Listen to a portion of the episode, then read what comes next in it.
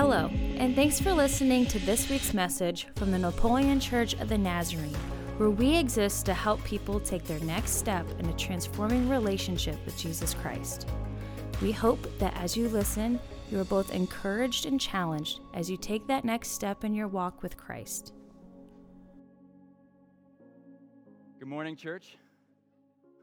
Good morning, church. I'll just project from here. Am I? Oh, there we go. There we go. Good morning, church. Oh, there we go. Hey, as we uh, as we get started today, we are going to be in the book of Habakkuk. And so, if you'll join me in the book of Habakkuk, there will be no scripture on the screens this morning. So, for those of you who are too prideful to look in the table of contents, I'll give you some time to find uh, the book of Habakkuk. It's at the end of the Old Testament, right before the New. That's where we'll be this morning. We are finishing our series in generosity. Over the last three weeks, we've discussed what it is to be generous with our relationships, generous through hospitality, and generous with our finances. Today, I hope to discuss something that then feeds into these other three the climax, the, the epitome of what it is to be generous. And I hope, I hope we can discuss that through the book of Habakkuk. We're not going to be, we're, not, we're going to try something. We're going to try to get through the entire book of Habakkuk in, in a small period of time. So I hope, I hope you'll stay with me. A few years back, several years ago actually, I had the pleasure of, of working in New Jersey for a golf course. I was a part of the grounds team. And this was a, a pretty monotonous job, but I grew to love it. There were mornings to where I would just stand in one spot for like 40 minutes watering the fairway, watering the greens. And I would just stand there. But it was, it was amazing because I would get there before the sun would rise. And I would, as I would be standing there watering everything, the sun would rise over this a beautiful golf course. And now I'm no green th- thumb by any means. But there were certain parts of this job that I, I grew to appreciate. One of the jobs that I had outside of the weeding and watering was I, I was told to go prune back rose bushes. And I know nothing about flowers. I know nothing about plants. I don't know why we do certain things at certain times, but all I was told was go prune this back. And he, my boss he had to come show me what that meant so I didn't completely destroy the plant. And as we were doing this, as he was showing me, he would show me the proper spots, these dead locations of the plant to prune back. And after I did that, I looked back and it did not look pretty in the slightest. If you've ever seen a, a pruned back plant or bush, at least a rose bush, there is nothing left. It's just, it looks like a dead plant, at least from the untrained eye. Well, I did what I was told to do. The boss seemed okay with it. Okay, we're moving on. A few weeks go by, and I go back to the section of rose bushes, and all of a sudden, it was full bloom all, all it, it, was amazing. These were knockout roses. So these bushes had gone from what was drab and dreary to these beautiful, vibrant, hot pink colors, and it blew me away. It was amazing. Now, for many of you, you, maybe this isn't lost on you. You understand what pruning is. You understand that when a plant is pruned back, when the dead stuff is removed, the nutrients then stop going to the dead stuff and it moves to the parts that can actually fully bloom. That gives it vibrance, that gives it life for all of the world to see. And furthermore, as the plants are pruned, it creates these new blossoms and it creates then all of a sudden ways for other plants to be pollinated. Let us not forget, it required a pruning first. It required something to be given over so that then nutrients could then grow in the way that they were meant to grow for the rest of the plants to then receive nutrients that they would not have received. Now, for me, this is mind blowing, the non botanist, the non green thumb. But what's even more amazing is that as humans, we were designed in almost the exact same way as these plants, as if God was doing something on purpose there. You see, for us, we talk about generosity, we talk about living generously. We realize then all of a sudden that you and I, we don't, meanly, uh, we don't just survive, we actually begin to thrive when all of us begin living generously, giving over of ourselves so that others could then bloom. And we receive that as well. This generous living is almost as if we are then pollinating, we're allowing the world to then spread the goodness that we have received into others. But notice that what first must come is the pruning, the giving over, that which is dead, so that the nutrients can more appropriately, more fully create a blossom, a bloom. You see, true generosity comes when you and I are willing to give every aspect of our lives over to God. This is true generosity. This is what it means to truly be generous with God. We can come and we can sing our praises. We can give God all of the best of who we are, singing all of these amazing things. But if we are holding back that which makes us angry and frustrated, doubtful and confused, then we are not truly being generous with God. We are actually holding back from God. And as we hold back from wrestling with God, as we hold back from giving over our frustrations, doubts, confusions, and all of that, and what, trying to figure out what God is doing, as we hold back, we hang on to that which is dead, that's producing no fruit. Meanwhile, all the nutrients continue to go to these dead blossoms, these dead flowers. Then the rest of us, we can't fully bloom. We can't live into the potential that God has for us because we decided that we're going to hold back from God and only give Him what we think He wants from us rather than presenting our frustrations, doubts, confusions, times of hurt, pains, anger, and everything else, our most raw emotions. If I were to ask, when is the last time we were truly generous with all of our being to God? It'd be interesting to see, to hear the stories. Because, like I said, we can give, we can give our praises, we can give all the good stuff, we can give our first fruits, we can give everything. But if we aren't presenting our entire being to God, then we are holding back from allowing Him to do a work that only He can do. We can talk about what it is to live generously in relationships, hospitality, even finances.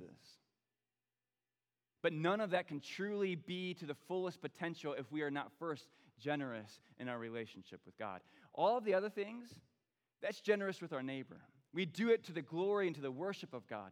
But here, we must realize that everything stems from how are we being generous with God, within our relationship with God. So, the first question, the question that we have to ask ourselves today what is generosity with God allowed to look like.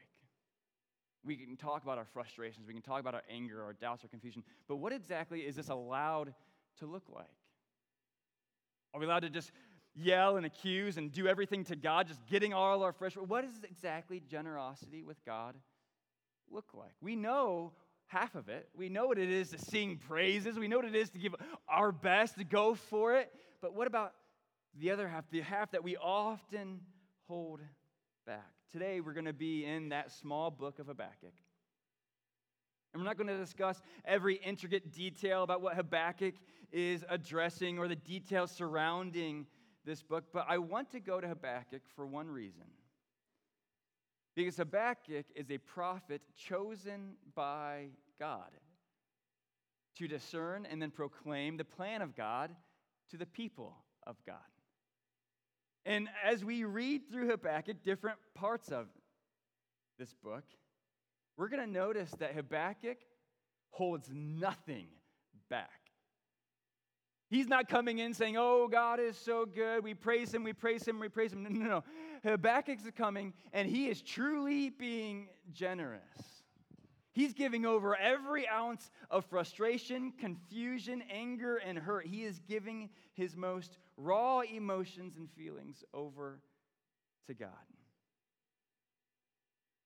He is showing and demonstrating what generosity with God is allowed to look like. None of us are afraid to sing praises to God, but how do we handle our frustration and doubts and questions of God. So if you'll join me, we're going to be in Habakkuk chapter 1, and we're going to start in verse 2. And I apologize, the verses won't be on screen today. So if you'll join me, we're going to be in Habakkuk chapter 1, starting in verse 2. And this is what Habakkuk starts out in saying O Lord, how long shall I cry for help? And you will not hear. Or cry to you, violence, and you will not save. Why do you make me see iniquity? And why do you idly look at wrong? Destruction and violence are before me, strife and contention arise. So the law is paralyzed, and justice never goes forth. For the wicked surround the righteous, so justice goes forth perverted. Holy cow. For those of you who are just listening, and, and for those of you who are maybe reading this and you're like, what exactly is going on here? I'm going to tell you right now Habakkuk is not happy with God. Here is the chosen one, the prophet, that to, to then discern and proclaim God's plan to God's people. And before Habakkuk does this, he's writing down his frustrations, his doubts, his angers. Like, God, how in the world are you allowing all of this to happen? He says, How long shall I cry? He's basically accusing God of negligence and incompetence. God, are you there? God, can you hear me? If you are all sovereign, why aren't you doing something? Do you even notice? He says the law is paralyzed, justice is perverted. I mean, these are strong words from a prophet of God to God. You see, Habakkuk is watching sin, immorality, evil increase all around him. He's watching injustice continually grow and grow and grow. He's watching pain and confusion on the increase, and he's wondering, God, where in the world are you? Because I don't understand. All my life I've heard you to do all of these amazing things, but where are you now? I do not understand, God, I need you to explain yourself. This is a prophet of God demonstrating true generosity with God. You see, the Lord does not always need just praises. The Lord does not need our flattery to Him. He desires our hearts. And if our hearts are full of anger and frustration and confusion, then, friends, let us receive the permission to give all of that over to Him. And this is exactly what Habakkuk is doing. He is not holding back, he's not pulling punches. He's being his most authentic self. To be generous with God is to not put a facade on, to put a mask on. It is to allow ourselves to be our most authentic selves before our loving God. Now, for some, this may be easy. You've been wrestling with God your entire life. And you've grown to discover what it is, the freedom that is to, of bringing your frustrations and anger and confusion to Him. For others, though, this is difficult.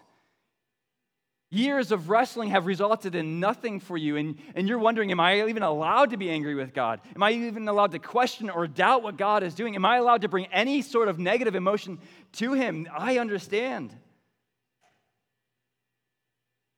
Friends, my challenge to us today is to understand that when it comes to generosity, if generosity is not happening here, it can never be full here.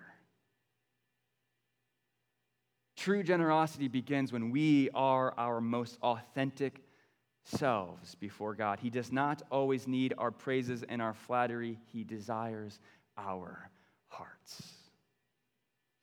How are we giving over that which fills our hearts. So we've seen Habakkuk now. He, he is accusing God, he's crying out to God, he is, he is not hiding his emotions from him. He is being his most authentic self. Join me then in verse 5. Now, again, we're not going to go verse by verse. We're not going to hit every single verse through the end of chapter 3 here, but I do want to highlight. So we have Habakkuk's initial complaint. Now we see the Lord's answer. The Lord says this Look among the nations and see. Wonder and be astounded.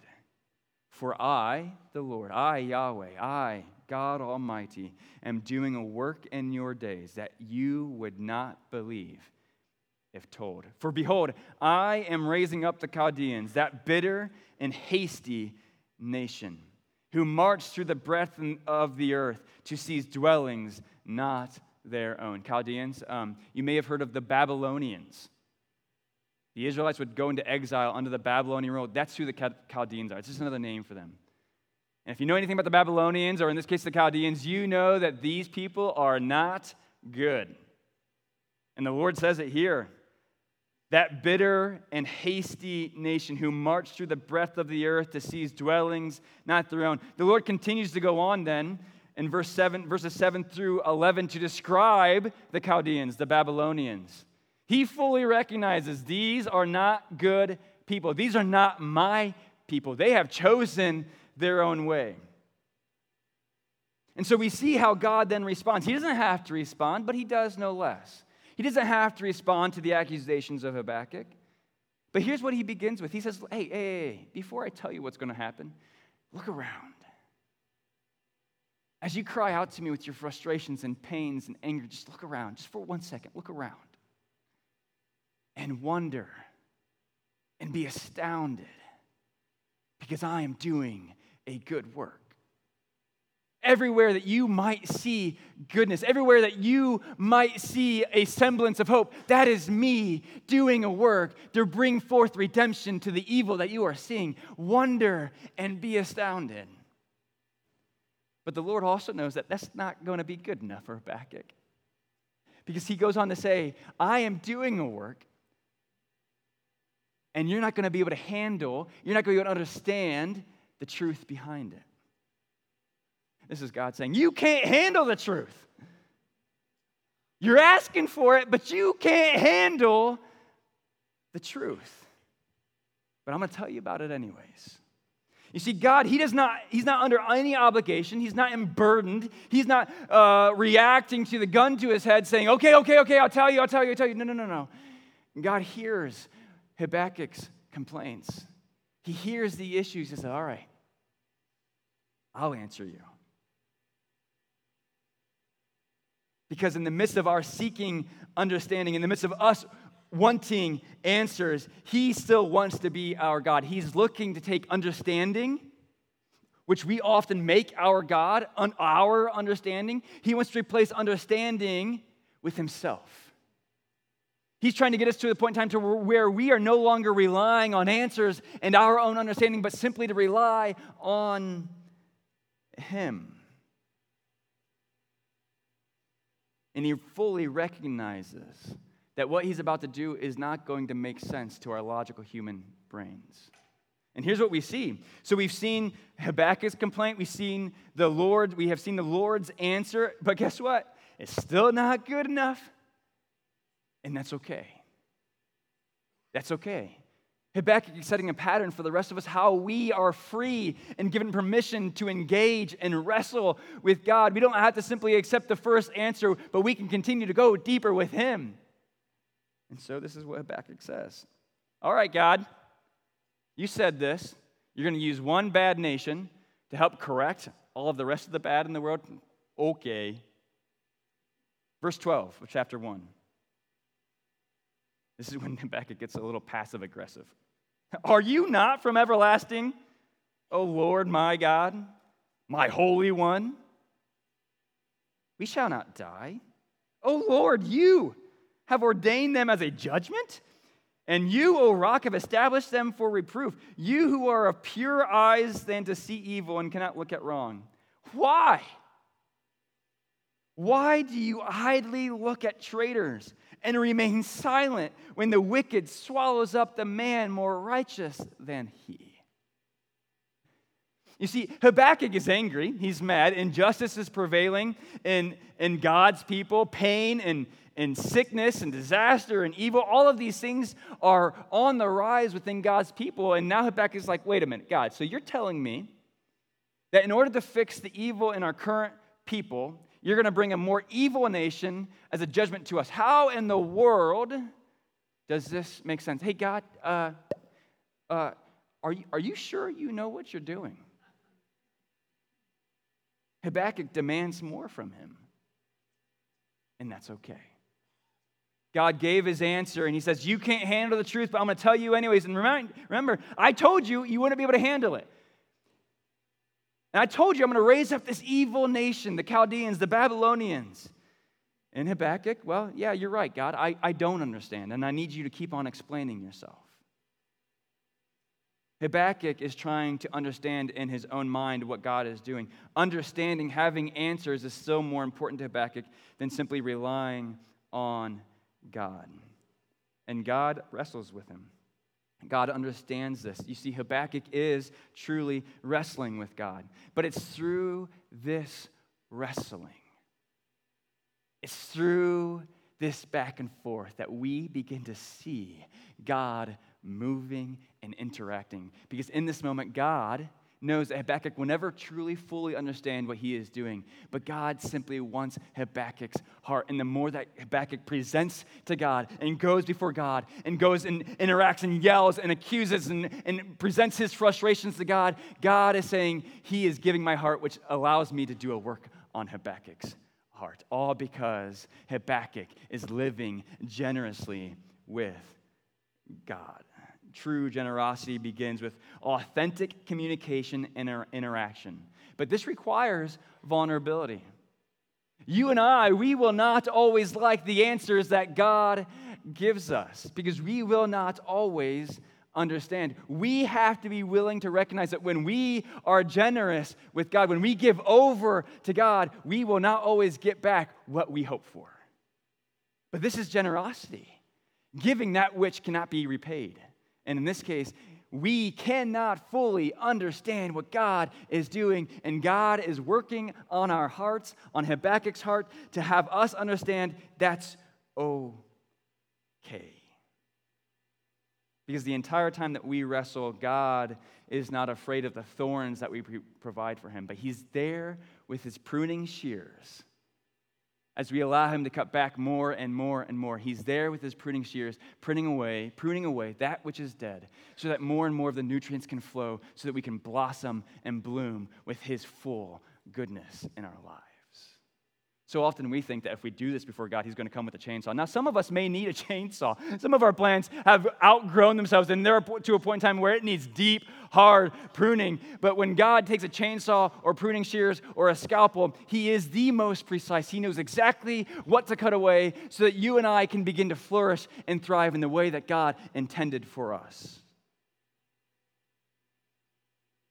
As we dive into chapter 2, then, after we have two complaints from Habakkuk, the Lord now, this is where it gets really good. The Lord then goes on to this full description with Habakkuk. And he's telling Habakkuk, hey, hey, hey, oh, oh, hold up. You're thinking that I'm blind to the evil. You're thinking that I am blind to the injustice. You're thinking that I actually don't see what you're seeing. But let me affirm you your discernment is correct. The Babylonians, the Chaldeans, they are an evil nation. I recognize that they are causing pain. They will cause pain. They are causing injustice. They will cause all of this chaos. He says, I recognize that. Do not think that I do not see the pain in your life. But recognize, verse 4 then of chapter 2, it says this. This is the Lord speaking Behold, his soul is puffed up. He's talking about the Chaldeans. Behold, they are puffed up. It is not upright within them but the righteous shall live by faith. The Lord is about to use something that is evil. The Lord is about to use something that is arrogant and, and unjust. He affirms Habakkuk in this, but he reminds them the righteous shall continue to live by my faith, understanding that I am doing a work. You may not understand it, but I am doing a work. Jump to verse 14 with me in chapter 2. The Lord is still speaking. He's still using all of this chapter to recognize and to bring to Habakkuk's eyes I am doing a work. I know I am doing something that does not make sense to you. But look at verse 14, because this is the climax of it all. This is exactly what needs to happen. Verse 14, chapter 2. For the earth will be filled with the knowledge of the glory of the Lord as the waters cover the sea. So often things happen in our life disaster, pain, sickness, cancer. We lose a family member. We lose loved ones. We experience pain like no other, and we cry out to God. Well, in this case, maybe we don't, but Habakkuk is crying out to God, saying, Where in the world are you? You say that you're good, but this good person just died, and sickness and pain seem to be running rampant. Immorality seems to be on the increase. God, where are you? And God takes a moment to say, You cannot handle the truth. But know this everything that I am doing, everything that I am raising up, everything that I'm allowing to happen will bring more people to me than if it did not happen. For the earth will be filled with the knowledge of the glory of the Lord as the waters cover the sea. What man intends for evil, what the Babylonians intend to use against my people, what they intend to bring destruction and chaos, I will use it for my glory. I will use it so that my people, those who are searching after me, will discover me. Can you please have faith in that? And in this moment, we recognize God is not going to give us an answer that is going to make sense to us. God is not going to give an answer that makes sense to Habakkuk. But what God is doing here, He's taking His pruning shears, He's taking that scalpel, that chainsaw, and He's pruning away at Habakkuk's heart that which is frustrating, that which is doubtful, full of confusion, full of anger. And He's saying, Let me take this and replace it with myself. Let me take your search for understanding, your seek, your seeking after answers. Let me replace it with myself. God is saying everything that you're experiencing the evil, the brokenness, the immorality, the disease, the pain, the injustice, everything that you see around you, He's saying, This too shall pass. This evil and pain and brokenness are consequences of human decisions, but I will use them for my glory. Habakkuk handed over every raw emotion and sought the comfort of the Lord. He desired understanding, Habakkuk did. He desired answers, and God did not give it. But here's what God did give He gave an answer that saying, I am in the midst of redeeming the world. You cannot know fully, you cannot fully understand, but know that I am doing a work. You see, generosity with God is not the beginning of understanding, but the beginning of being embraced. You see, in the midst of this wrestling, in the midst of Habakkuk going before God and saying, You're allowing all of this to happen. Why? Where are you? Are you incompetent? Are you negligent? What is going on? And instead of getting the answers and the understanding that he so badly desires, he simply allows God to embrace him Mean, think about it when, when a child and a young infant cries. When they cry, they're not seeking after understanding why they're feeling the pain in their belly or why they're feeling pain elsewhere. They're not seeking understanding when a young infant cries, they are simply asking for the embrace and the provision of their parent. Friends, how much more so should we, as finite beings, Go to a God who is infinite, who is outside of this world, who is outside of time. Go before him and allow him to replace our need for understanding with simply his embrace. To allow his embrace to bring us our satisfaction, his goodness, his peace, and his rest. Generosity with God is not the beginning of understanding God, but being embraced by God. We've seen now Habakkuk complains, the Lord answers, complains, the Lord has answered. And in the midst of this wrestling, in the midst of the struggle, of the authentic interaction with God, Habakkuk then in chapter 3 seems to have this switch, this flip, Now, we're not told that all of a sudden Habakkuk's circumstances have changed. We're not told that Habakkuk all of a sudden has answers or understanding. But after complaining to God these couple times, now Habakkuk shifts and he begins simply to pray to God, telling of God's actions in the past, telling, reminding himself, hey, this is what I've heard about you. This is what I've heard that you have done. God, would you do something? God, you are good and you are faithful. And I don't understand. Join me in verse 16. So after Habakkuk prays this prayer, after Habakkuk seems to have, come to this acceptance, I'm not going to fully understand. Listen to these words in verse 16. This is amazing. Verse 16, chapter 3. I hear and my body trembles. My lips quiver at the sound. Rottenness enters into my bones. My legs tremble beneath me. He sees, he hears, he recognizes that the Chaldeans, they are coming. This nation that is sinful, this nation that is evil and bitter, they are coming. And Habakkuk recognizes that. And he begins to become fearful and afraid. But look what he says. Yet, I will quietly wait for the day of trouble to come upon the people who invade us. The Lord has given his back and forth. The Lord has given these responses. The Lord has told Habakkuk, hey, you can't handle the truth.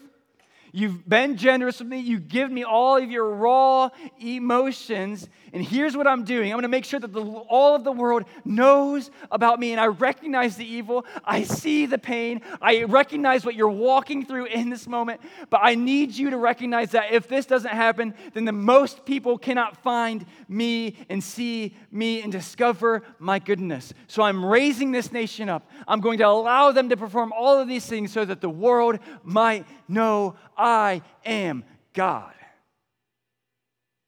And after wrestling with God, Habakkuk gets to this point in time. He says, I will wait. Though I am scared beyond belief, though I am fearful beyond recognition or understanding, I will wait. Habakkuk has tossed everything up to God. He presented to God with open hands everything that was in them. Oftentimes, we go before God and we say, Hey, God, I need your rest, I need your peace, I need your glory, hope, and love. Please and thank you. But all the while, we hold our fists closed. We go before Him saying, God, I need all of your being to be with me, but we hold our fists closed because we hold back from God. We can't allow Him to see our anger, our frustration, our confusion. We can't allow Him to experience everything that is happening inside of our hearts. So we just say, hey, I need it, but we never give God the opportunity to take that which is in our hands and replace it with Himself.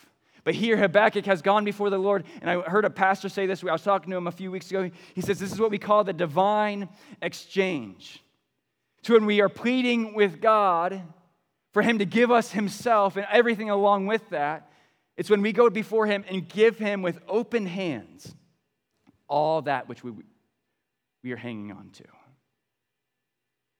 And we give God the opportunity to replace our doubt and frustrations, not necessarily to change our circumstances, not necessarily to give us the answers or the understanding that we need, but all of a sudden, that which is soaking up all the nutrients, that which is dead and is causing death in our lives, God begins to prune away and He replaces everything with Himself and His goodness.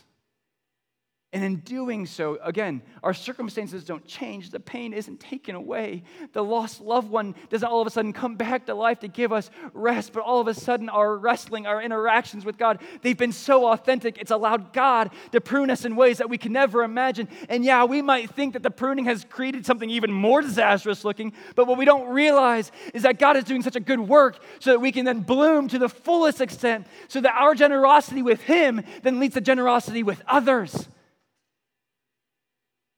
because we decided that we were going to give over everything. Our entire being, not just our praises and the good things, but every ounce of who we are. as we close, look at verse 17 of chapter 3. Friends, I would challenge you as you read this would you make this your motto? Would you make this stapled, anchored, written, burned into your heart? Verse 17 Though the fig tree should not blossom, nor fruit be on the vines, the produce of the olive fail, and the fields yield no food, the flock be cut off from the fold, and there be no herd in the stalls, yet I will rejoice in the Lord. I will take joy in the God of my salvation. God the Lord is my strength. He makes my feet like the deer's. He makes me tread on my high places. Friends, generosity with God replaces the need for answers with a rest that is not dependent on a complete understanding. We've watched Habakkuk go from anger and rage and raw emotion, complaining and, and accusing God of all of these different things, saying, Why are you doing this? Only to then see the result of the work of God in Habakkuk's life, saying, Nothing in my life could ever go right. Nothing in my life could ever be perfect. And yet I will always find God to be good enough. I will always find God to be my strength. Friends, we may not always get the answers we want, but friends, rather than being afraid of what the answer will be, we get to interact with God. God can handle our punches, God can handle our emotions. There is no reason for us to hold back.